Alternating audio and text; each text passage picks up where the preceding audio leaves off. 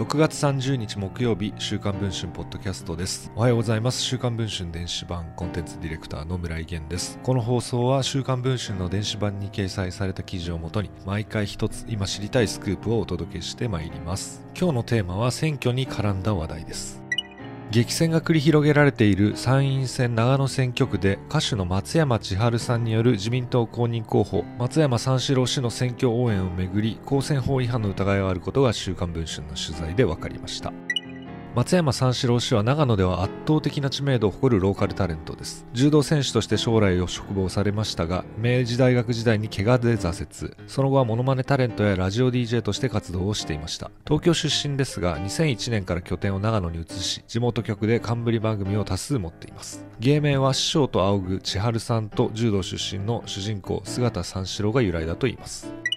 三四郎氏が立候補している長野選挙区は全国有数の激戦区です。TBS 記者出身で有名キャスターだった立憲民主党の現職杉尾秀哉氏とのデッドヒート。公示前は杉尾氏優勢と見られていましたが三四郎氏が猛烈に追い上げているといいます。三四郎氏の妻で女優の網浜直子さんも街頭演説に登場する総力戦を展開しておりじりじりと差を詰めてもはや横一線と言われています。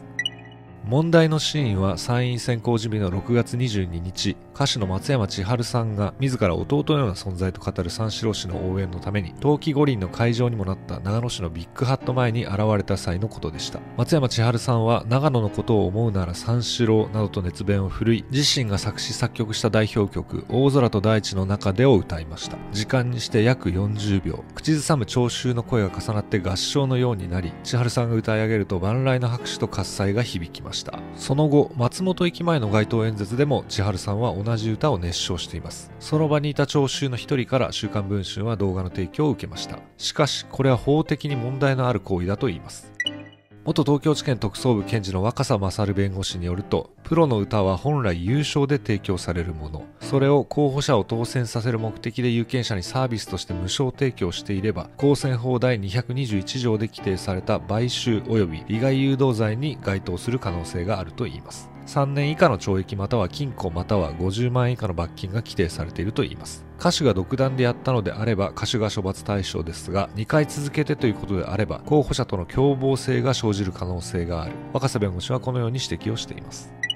三四郎氏陣営に質問状を送ると選挙事務所から書面で松山千春さんが応援演説の中で歌唱したことは事実です。候補者本人や選挙事務所スタッフが歌唱していただきたいと依頼したことは一切ございません。公選法違反に当たる可能性があることは重々承知しております。今後有権者の皆様やマスコミの方々の不信感を招くような活動行動については現に慎み残り2週間の選挙活動を行っていこうと考えておりますとの回答がありました。ただ三四郎氏は自身のフェイスブックに松山千春さんも応援に駆けつけてくださり本日にぴったりの大空と大地の中でのワンフレーズを歌ってくださいましたと記しています。